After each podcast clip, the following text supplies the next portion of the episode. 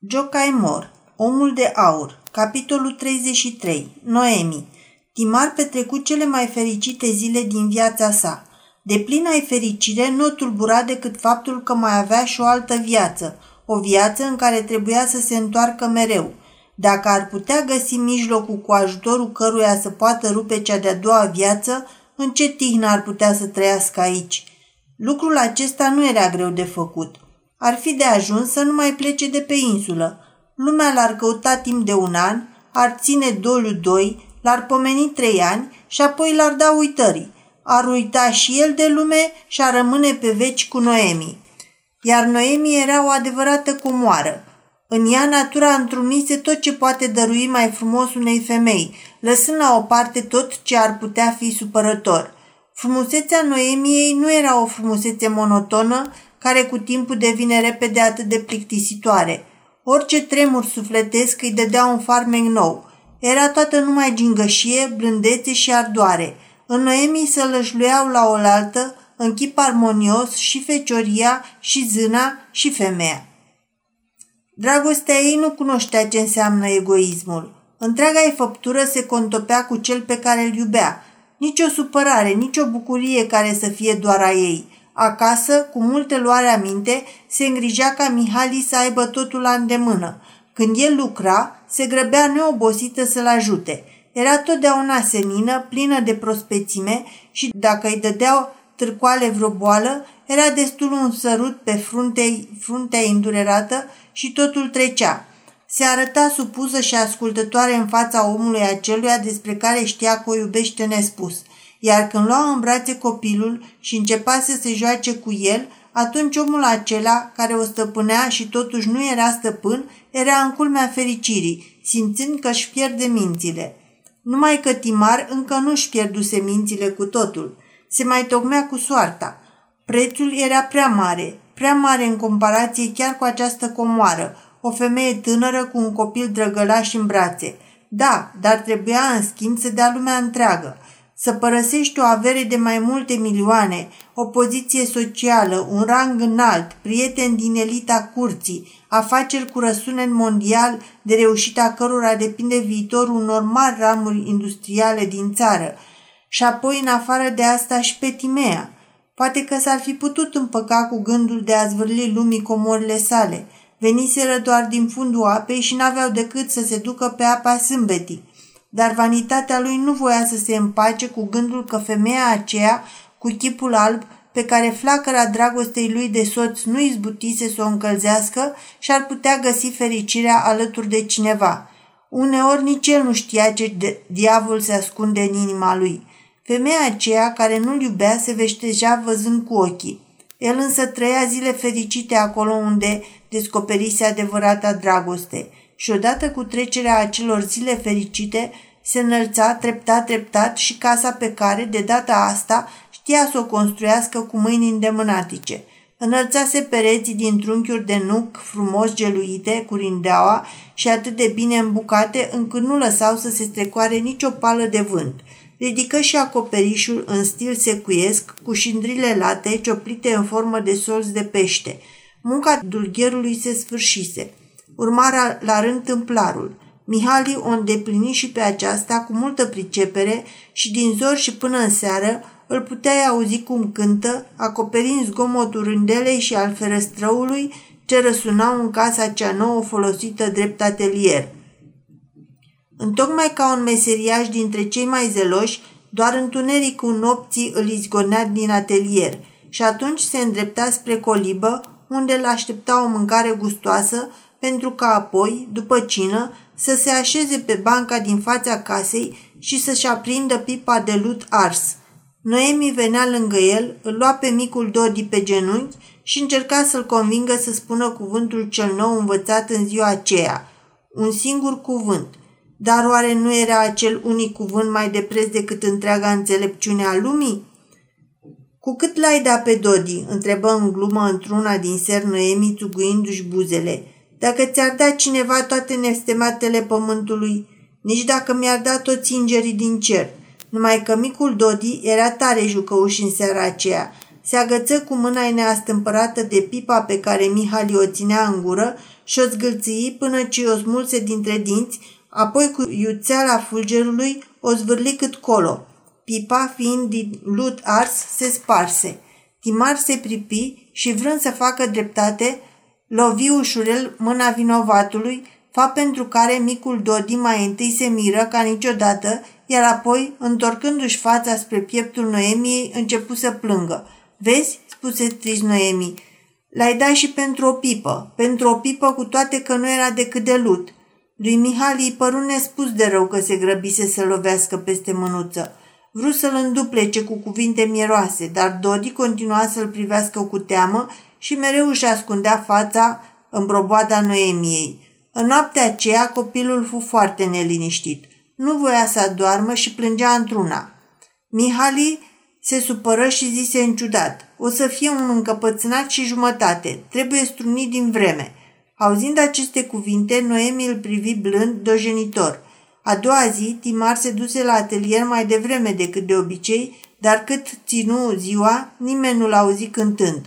În după amiaza aceea, lăsă lucru mult mai devreme. Când sosi la colibă, citi în privirea Noemiei că era înspăimântată de-a binelea văzându-l. Fața lui Timar se gălbejise și obrajii parcă îi se scofulciseră. Mi-e rău, spuse el Noemiei. Capul mi-e greu ca niciodată și abia mă țin pe picioare. Simt un fel de durere săgetându-mi toți mușchii. Aș vrea să mă culc. Noemi se grăbi să-i facă patul în odaia din fund și l ajută să se dezbrace. Înspăimântată își dădu seama că Mihali avea respirația foarte fierbinte, în timp ce mâinile îi erau reci ca gheața. Tereza se grăbi să vină și ea și după ce îi pipăi fruntea și mâinile, îl sfătui să se învelească bine. După părerea ei, Mihali avea friguri, dar Mihali simțea că o altă boală, o boală cumplită, îi dădea târcoale. În acel timp, febra tifoidă făcea ravagii în întreaga regiune. Din pricina revărsării Dunării, molimea se răspândea cu puteri neobișnuite. Când își lăsase capul pe pernă, mai fusese încă atât de conștient încât să-și dea seama ce se va întâmpla în cazul că se va îmbolnăvi de această boală. Prin apropiere nu se găsea niciun medic care să vină și să-i dea un ajutor permanent, așa că putea foarte bine să moară. Să moară fără ca nimeni să știe unde murise. Ce se va alege de Timea? Dar Noemi, cine o va ocroti pe Noemi rămasă singură? Cine îl va crește pe micuțul Dodi și ce soartă l aștepta când va fi mare dacă el, Mihali, va fi mort de mult.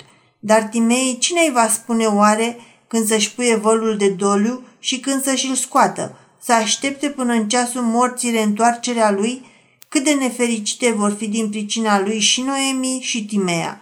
Se mai gândi și la faptul că, pe semne, din pricina bolii, va fi într-o stare de inconștiență. Oare ce va bolborosi atunci și ce vor auzi Noemi și Tereza care vor veghea zi și noapte la căpătâiul lui? Dacă în delirul său va pomeni despre averea sa, despre agenții săi, despre conacele sale, dacă va vorbi despre soția lui cu fața albă, palidă, dacă în coșmarul lui îi va apărea Timea și el o va striga pe nume, va mai mult, îi va vorbi ca unei soții. Iar Noemi știe prea bine ce înseamnă cuvântul acesta, soție. Cu mintea încă limpede, Timar se îngrozea la gândul că, de îndată ce va pune stăpânire pe dânsul altfel, o astfel de slăbiciune, care împotriva voinței sale îi va desfereca toate tainele ascunse în inimă, buzele lui vor începe să înșire vrute și nevrute în timpul febrei, dându-l în vileag. Dar mai mult decât toate durerile trupești, îl chinuia remușcarea. Îl durea faptul că lovise peste mânuță pe Dodi. Acest lucru neînsemnat îi îngreuia cugetul mai rău decât un păcat de moarte. Când se culcase, voise să ceară ca micul Dodi să fie adus ca să-l sărute. Noemi șopti el rugător cu răsuflarea fierbinte. Dorești ceva?" întrebă fata în șoaptă. Dar Mihali uitase ce voise să spună. Din clipa în care se vârâse în pat, febra izbucnise cu toată tăria. Avea o constituție robustă și lucru știu că tocmai pe cei robuști îi doboară mai repede și chinuie mai cumplit boala aceasta, care o slugă credincioasă a morții. Începând din clipa aceea, Mihali aiură într-una și Noemi fu nevoită să asculte fiice cuvânt pe care îl rosteau buzele lui.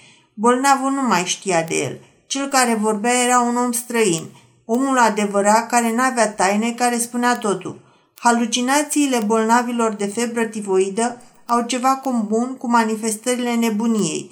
Bolnavii se învârtesc cu încăpățânare în jurul unei idei fixe. Oricare ar fi vedeniile ce le apar în vis, totul gravitează în jurul uneia singure, care îi urmărește și revine fără încetare în tot ceea ce plăsmuiesc ei. Timar era și el urmărit cu străjnicie de o vedenie în jurul căreia se învârtea totul, o femeie. Dar această femeie nu era Timea, ci Noemi. Despre ea vorbea. Numele Timei nu-l pronunță niciodată. Timea nu-i stăpânea sufletul. Cuvintele pe care Mihali le rostea în timpul febrei erau pentru Noemi prilej de groază și de desfătare totodată. De groază pentru că Mihali vorbea atât de straniu, o târa cu el în locuri atât de necunoscute, încât Noemi tremura de spaimă gândindu-se la fierbințeala care îl făcea să vadă Evea tot ce auzeau urechile ei. De desfătare pentru că în tot ce înșira, el vorbea mereu numai despre dânsa. Odată l-a auzit pomenind că se află în palatul unei excelențe, stând de vorbă cu un înalt demnitor. Cui să dea excelența voastră acest ordin? Păi cunosc o fată pe insula nimănui. Nimeni pe lume nu are merite mai mari decât ea. Dați ei această decorație. O cheamă Noemi. Care-i celălalt nume al ei? Alt nume? Păi cum? Unde s-a mai pomenit ca reginele să aibă și alt nume? Noemi întâia, prin grația lui Dumnezeu, regina insulei nimănui și a boschetelor de trandafiri. Și tot așa plăzmuia altele și altele, pornind de la această vedenie. Dacă am să ajung vreodată rege pe insula nimănui, am să înființez un minister. În problema cărnii, inspector general va fi Almira. Pentru lapte, Narcisa. Nu o să le cer niciodată să-mi arate socotelile și o să-i numesc credincioșii mei slujitori. Începu apoi să vorbească despre conacele sale. Noemi, cum îți plac ornamentele astea? Îți place bolta aurită? Dar copiii care dansează pictați pe placa aceea poleită cu aur. Sunt ca micul Dodi, nu-i așa că la fel? Păcat că stare sus. așa e că ți-e frig în sala asta grozav de mare? Și mie. Nu-i așa că e mai bine în coliba noastră lângă sobă? Hai să fugim acolo.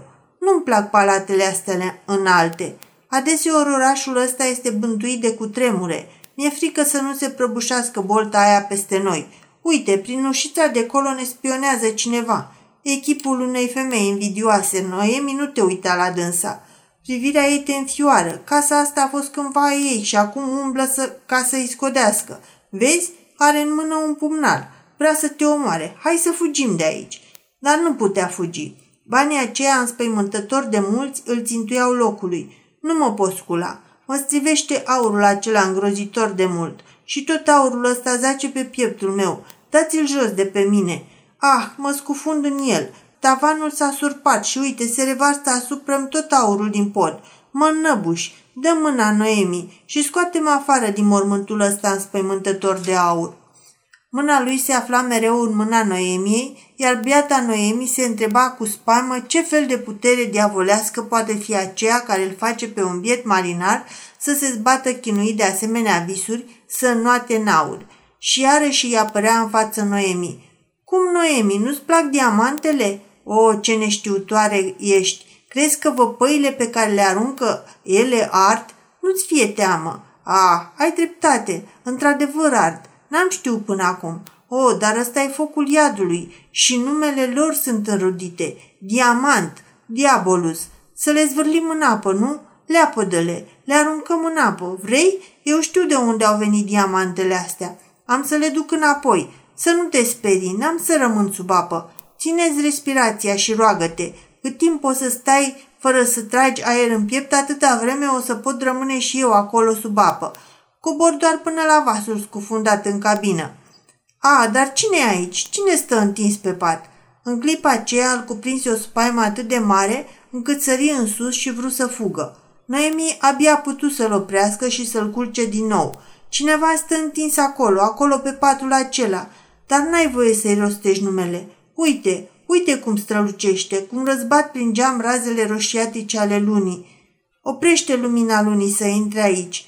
Nu vreau să privească în ochii mei. Se apropie, se apropie de noi, trage perdeaua. Perdeaua fusese lăsată încă de mult, iar afară bezna era de nepătruns.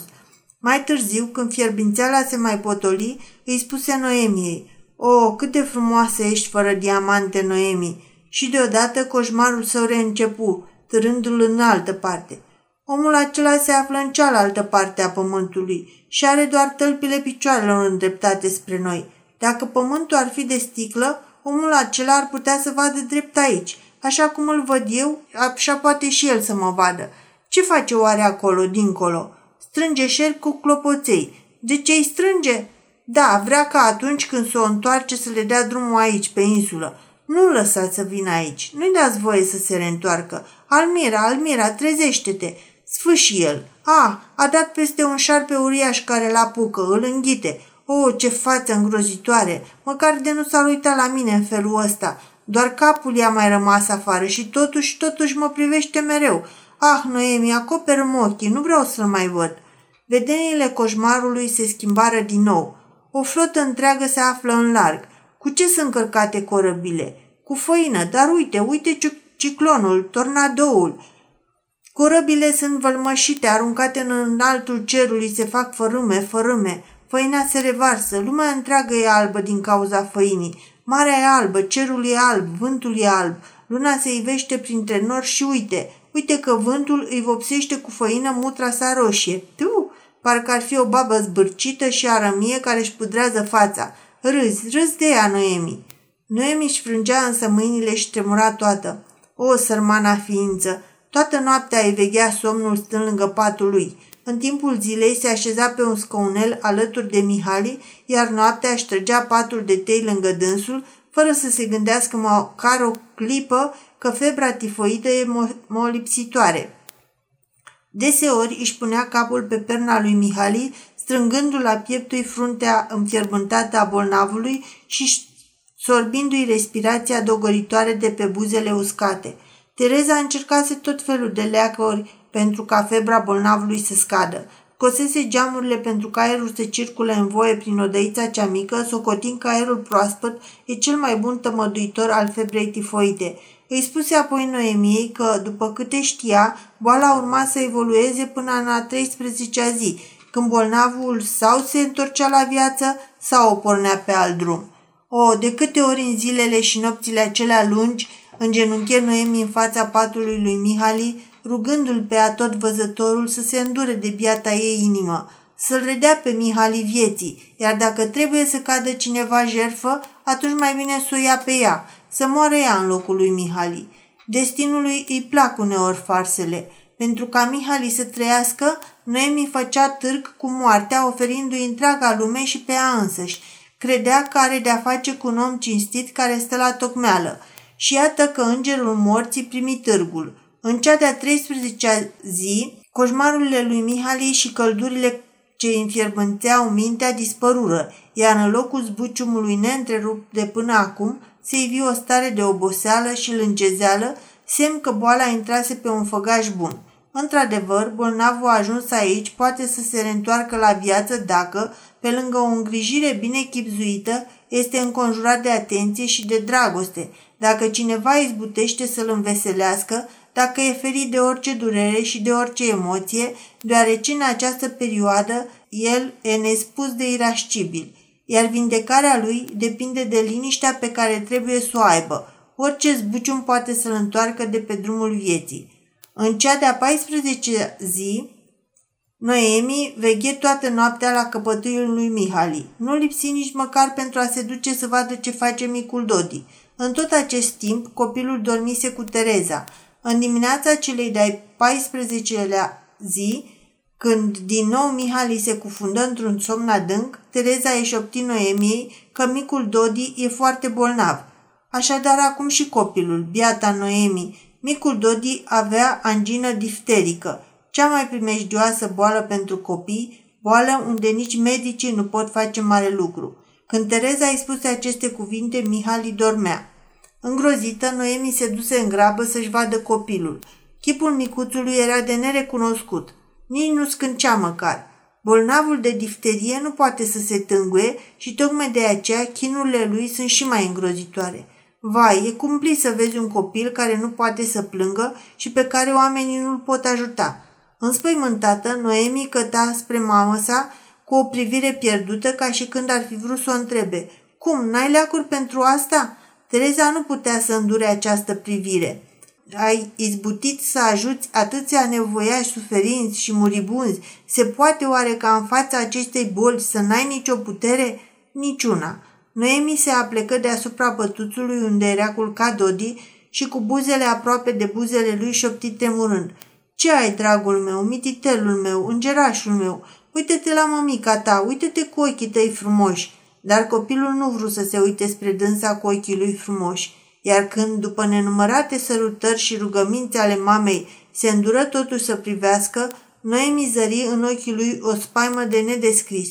Privirea lui Dodi era privirea unui copil care știe ce-i frica de moarte. O, oh, nu te uita, nu te uita la mine în felul ăsta. Copilul nu plângea, ci doar tușa rar, răgușit. Vai, să nu-l audă cumva celălalt bolnav, bolnavul din odaia de dincolo. Tremurând toată, Noemi ținea în brațe copilul și în același timp trăgea cu urechea să audă dacă nu cumva se trezise cel care dormea în camera cealaltă. Când îl auzi vorbind, îl culcă pe micul Dodi în pătuț și se grăbi să treacă dincolo. De îndată ce febra se potolise, Mihali îndura consecințele bolii. Era supărăcios, irascibil. Pe unde ai umblat?" se răstie la Noemi. Mă lași aici singur cuc. Când am nevoie de tine, niciodată nu ești pe aproape." O, nu mă certa, dragul meu," îl rugă Noemi. Am fost să-ți aduc apă proaspătă." De ce nu s-a dus Tereza? Ea ce păzește? Știi că geamul e deschis? În timp ce dorm poate să sară înăuntru vreun șobolan. Ia vezi, nu cumva o fi intrat? Frica de șobolan îi urmărește mai totdeauna pe cei cu imaginația surescitată. Nu poate să intre dragul meu, pentru că la geam a pus o plasă împotriva țânțarilor. Așa? Și unde e apa aia proaspătă? Noemi îi dădu apă, Mihali se înfurie din nou. Dar nu-i proaspătă deloc, e stătută. Ce vrei să mă omori însetându-mă? Noemi privi Dojana cu resemnare. Când în sfârșit Mihali a dormit din nou, ea se strecură iarăși lângă pătuțul lui Dodi. Se schimbau mereu. Cât timp dormea Mihali, Tereza veghea la căpătuiul său, iar când îl vedea că e gata să se trezească, îi dădea de știre Noemiei, astfel că până să se dezmedicească Mihali, aceasta avea vreme să-și ia bani buni de la Dodi și să ajungă din nou lângă patul lui Timar. Toată noaptea se perindară în felul acesta. Noemi se muta când lângă patul unui bolnav, când lângă patul celuilalt. Și Mihali trebuia să fie mințit mereu – să nu afle unde și din ce pricină Noemi îl lăsa singur. Bolnavii sunt atât de bănuitori. Ei sunt încredințați că toți cei ce le stau în preajmă s-au înțeles să înșele în chip nemai auzit, strigător la cer. Cu cât au nervii mai slabi, cu atât sunt mai irascibili și destul o singură răpufnire nervoasă, o spaimă sau o, o surescitare pentru a muri. Cel care îi îngrijește trebuie să fie hotărât să se numere în rândul martirilor, iar biata Noemi avea toate calitățile pentru acest lucru. Copilului îi era din ce în ce mai rău. Tereza nu putea să-l ajute cu nimic, iar Noemi nu avea voie să plângă. Nu avea voie să plângă ca nu cumva Mihali să-i vadă ochii roșii și să o întrebe, de ce ai plâns? A doua zi, în zori, bolnavul se simți mai bine. Dorea să mănânce o supă de carne. Fata se grăbi să-i aducă supa care și fusese pregătită. Bolnavul o sorbi cu poftă și mărturisi că îi plăcuse mult. Noemi se arătă bucuroasă și atunci Mihali o întrebă, dar micul Dodi ce face? Noemi se sperie. Crezu că Timar își va da seama cât de tare începuse să-i bată inima la această întrebare. Doarme, răspunse ea. Doarme? Cum se poate să doarmă la ora asta? Nu cumva e bolnav? A, nu, e sănătos. Atunci de ce nu mi-l aduci când nu doarme? Pentru că de obicei atunci tu dormi. Da, ei bine, odată când o să fiu treaz și eu și el, să mi-l aduci să-l văd. Bine, Mihaili. Dar copilul se simțea din ce în ce mai rău, iar Noemi trebuia mereu să-i ascundă lui Mihali că micul Dodi e bolnav, trebuia să-i înșire ceas de ceas tot felul de povești despre copil, deoarece Mihali întreba tot timpul de el și numai de el. Oare Dodi se mai joacă cu omulețul acela de lemn pe care i l-am făcut? O, oh, da, se joacă tare mult cu hârca aceea cumplită cu coasa în mână. Vorbește despre mine? Vorbește, cum să nu vorbească? și curând va vorbi acolo sus cu Dumnezeu. Sărută-l din partea mea. Și Noemi îi duse sărutul de rămas bun. Mai trecu încă o zi. Dis de dimineață, bolnavul se deșteptă și își dădu seama că iarăși a fost lăsat singur în odaie. Noemi veghease toată noaptea lângă copil. Îl văzuse luptându-se cu moartea, dar își îngropase lacrimile în inimă. Cum de nu i-au zdrobit inima? Când în sfârșit intră din nou la Mihali, zâmbea ca de obicei. Ai fost la Dodi?" o întrebă bolnavul. Da, la el. Doarme și acum?" Da, doarme. Asta nu mai cred. Ba da, e adevărat, doarme. Abia cu o clipă mai înainte, Noemi îi închisese ploapele pentru somnul cel veșnic și Noemi tot nu avea voie să-și trădeze durerea. În fața lui Mihali trebuia să zâmbească mereu. După prânz, bolnavul a avut iarăși toane. Îndată ce soarele cobora spre apus, tulburările sale nervoase se agravau. O chemă pe Noemi, care se afla dincolo în cealaltă încăpere. Fata se grăbi să vină la el și îl învălui într-o privire plină de dragoste. Bolnavul era morocănos și bănuitor. Băgase de seamă că Noemi avea înfipt în reverul rochiei un act de cusut cu un fir de mătase. A, te-ai și apucat să coși? Ai timp pentru asta? Și ce găteală îți faci?" Noemi îl privi și spuse în gând. Cos cămășuța de mort a micuțului Dodi. Apoi răspunse. Fac niște creturi la o cămașă.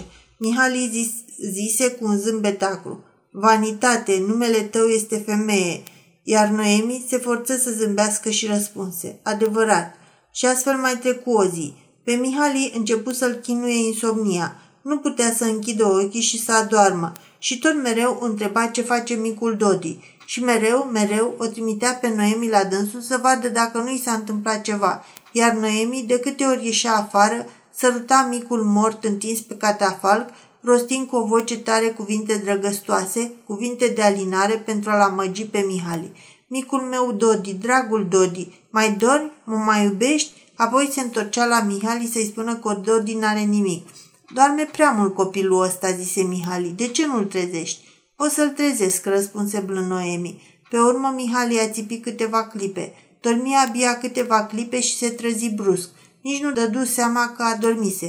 Noemi, spuse Timar, Dodi a cântat, l-am auzit cântând și ce frumos știe să cânte. Noemi își duse mâna în dreptul inimii și cu o putere supraomenească își stăvili durerea gata să izbucnească. Da, cântă, cântă în cer în corul îngerilor, între milioane de serafimi, acolo l-ai auzit cântând.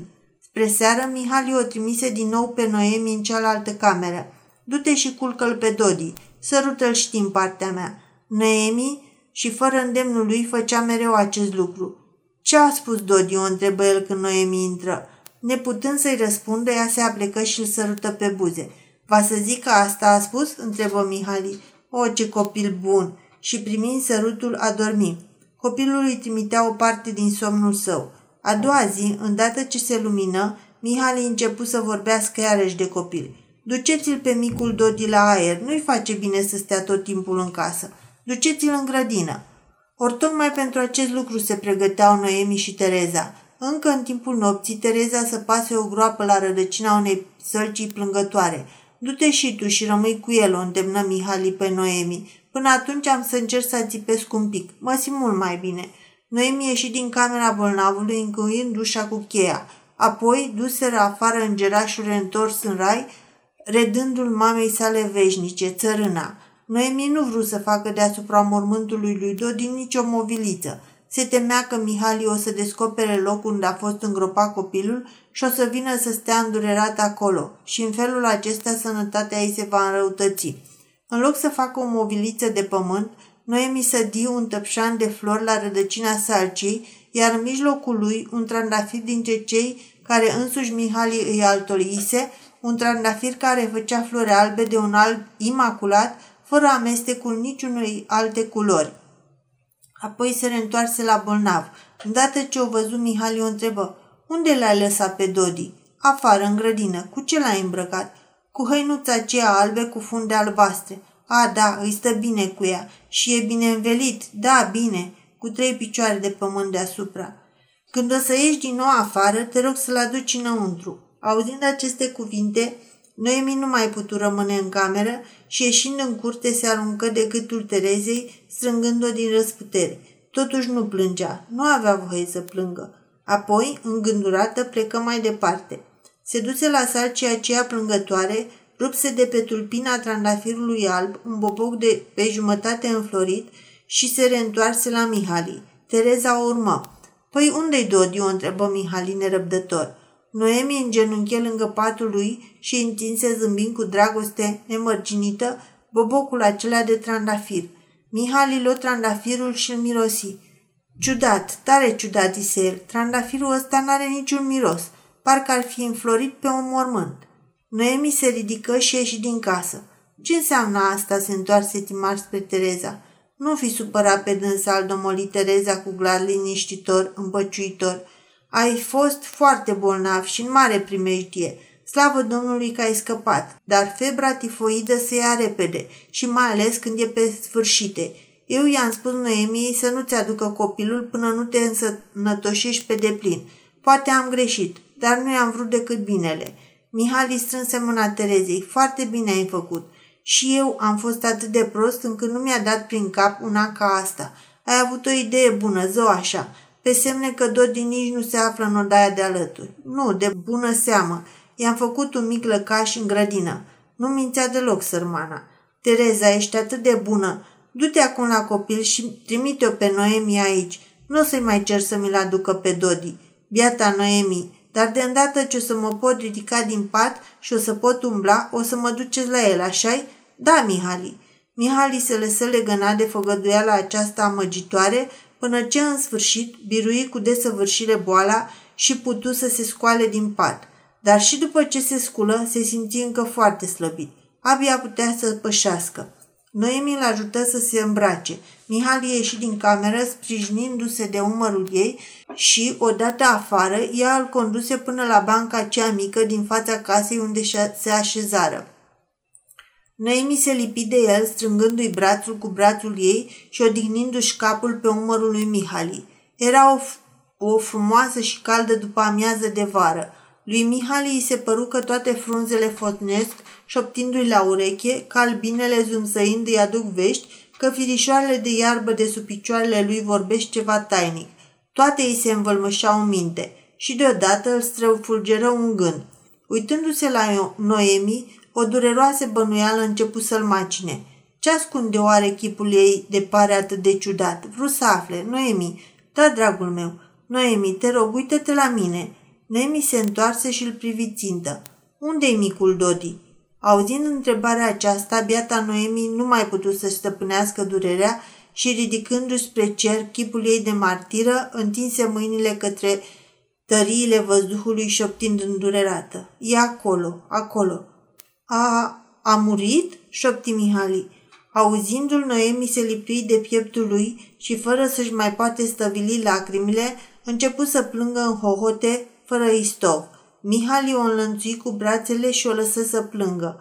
Ar fi fost un sacrilegiu dacă ar fi încercat să o oprească, să nu o lase să-și verse tot potopul de lacrimi.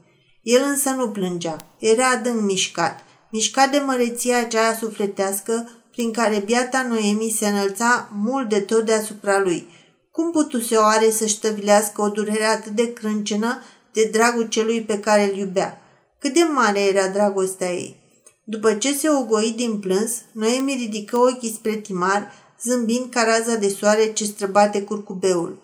Și ai putut să-mi ascunzi acest lucru? Mi-a fost frică pentru tine. Și n-ai îndrăznit să lăcrimezi ca nu cumva să văd că ai plâns? Am așteptat clipa în care mi-era îngăduit să plâng. Când nu te aflai lângă patul meu, tu îl îngrijai pe el, iar eu te certam. N-ai spus nimic rău, Mihali. Când i-ai dus sărutul meu, știai că-i sărutul de adio. Când mi-ai spus că-ți coși o cămașă, cosei de fapt hăinuța lui de mort. Și în timp ce ochii îți zâmbeau, în inimă avea înfipte cele șapte pumnale ale Maicii Domnului. O, Noemi, cât de mult te iubesc! Dar ce altceva dorea biata de ea decât să se știe iubită? Mihali o strânse la pieptul său. Frunzele copacilor, firele de iarbă, albinele ce zburau în jurui nu-i mai șopteau în urechi cuvinte de neînțeles. Acum știa de ce îi văjuise capul. După o tăcere lungă și dureroasă vorbi din nou. Și unde l-ați îngropat? Du-mă la el. Nu, azi nu, răspunse Noemi. Ar fi un drum prea lung pentru tine. O să mergem mâine. Dar nici în ziua următoare, nici în a treia zi și nici mai târziu Noemi nu-l duse pe Mihali să vadă unde zăcea micul Dodi. Ai sta mereu, mereu lângă mormântul lui. Te-ai îmbolnăvi iarăși. Tocmai de asta nu am lăsat nicio mobiliță și nu i-am pus niciun semn la căpătâi, ca nu cumva să dai de mormântul său și să fii îndurerat. Dar Tima rămase totuși îndurerat. De îndată ce prinse puteri, așa încât putea să se plimbe singur prin insulă, început să caute zi de zi mormântul copilului, pe care Noemi și Tereza se fereau să îl arate. Într-o zi se întoarse la colibă cu chipul înseninat. În mână ținea un boboc de trandafir alb, pe jumătate deschis, un boboc de trandafir care nu avea miros. Acolo e?" o întrebă pe Noemi. Dânsa uimită în cuvință din cap. Iată că nu izbutiseră să-i ascundă taina. Trandafirul alb le dăduse de gol. Văzuse pe semne că fusese sădit de curând. Mihali se liniști deodată ca unul care a-și atins țelul în viață. Cât era ziua de lungă, stătea pe banca cea mică din fața casei, scurmând cu bățul pietricelele nedere și șoptind ca pentru sine. Nu l-ai dat chiar dacă ai primi în schimb tot pământul plin de diamante și nici pentru toți îngerii din cer și totuși l-ai lovit peste mânuță pentru o biată pipă de lutars. Castelul din lemn de nuc putea să aștepte pe jumătate terminat. Flori mari de nard crescuseră prin toate cele patru unghiere ale clădirii, dar Mihali nici nu se gândea să-și mai îndrepte vreodată pașii într-acolo. Singura ființă în stare să recheme la viață sufletul său zdrobit, gata-gata în orice clipă să se prăbușească, era Noemi.